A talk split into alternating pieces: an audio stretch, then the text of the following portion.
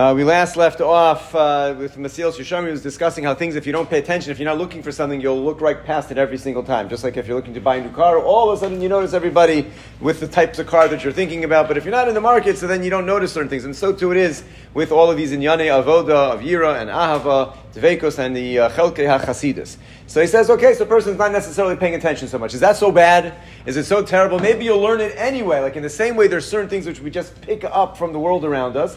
So a person will pick up this trait of being a pious person, just like one person is a Mets fan, his child will be a Mets fan, his grandchild, just, you pick it up from the home, it's surrounded and it just transmits from generation to generation. So he says, well, it doesn't quite work that way for two reasons when it comes to this issue.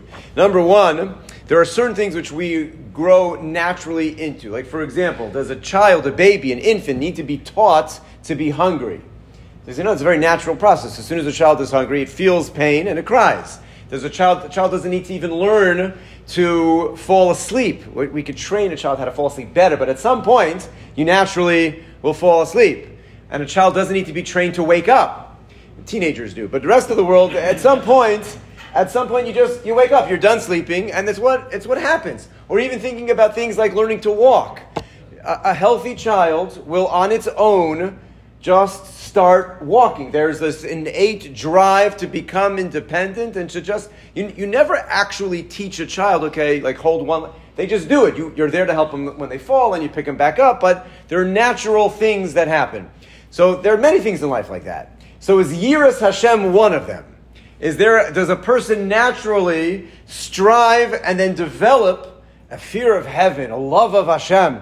So Ramchal writes, not at all. That's not a natural thing that a, a, human being will like learn to walk and learn to eat and learn to use the bathroom and learn to be a fear, be fearful of heaven. It doesn't work that way. It's, it's something that if a person doesn't pay attention to and dedicate time and energy and learn and study and work on, it doesn't happen. Worse than that, he says, worse than that, the world that we live in is filled with features that pull us away from it. It's not just that you won't develop it, it's that if you live in the world without energy and effort put towards developing Yerushalayim, Ahavas Hashem, Tveka, the, the world around us will do everything to pull a person down. It's just the world we live in. It's not a world of redemption. It's not a world in which everything is happening. We know the world we live in. The world we live in is uh, fraught with spiritual danger. And therefore, not only are these items things that a person has to work towards, but if you're, if you're just saying parv, it's going to pull you, the world, the surroundings of our world will pull us away. And therefore, he writes, this is the tragedy in not spending time dedicated to it. That's enough of the Hakdama. Mirz Hashem, as we continue next week, we'll actually start getting into a little bit of uh, working on these Inyane Chasidus and Avoda, as he calls it, that we should be able to get ready as we jump into, uh, jump in. We're already deep into El, getting ready for uh, the Yamim Tovim.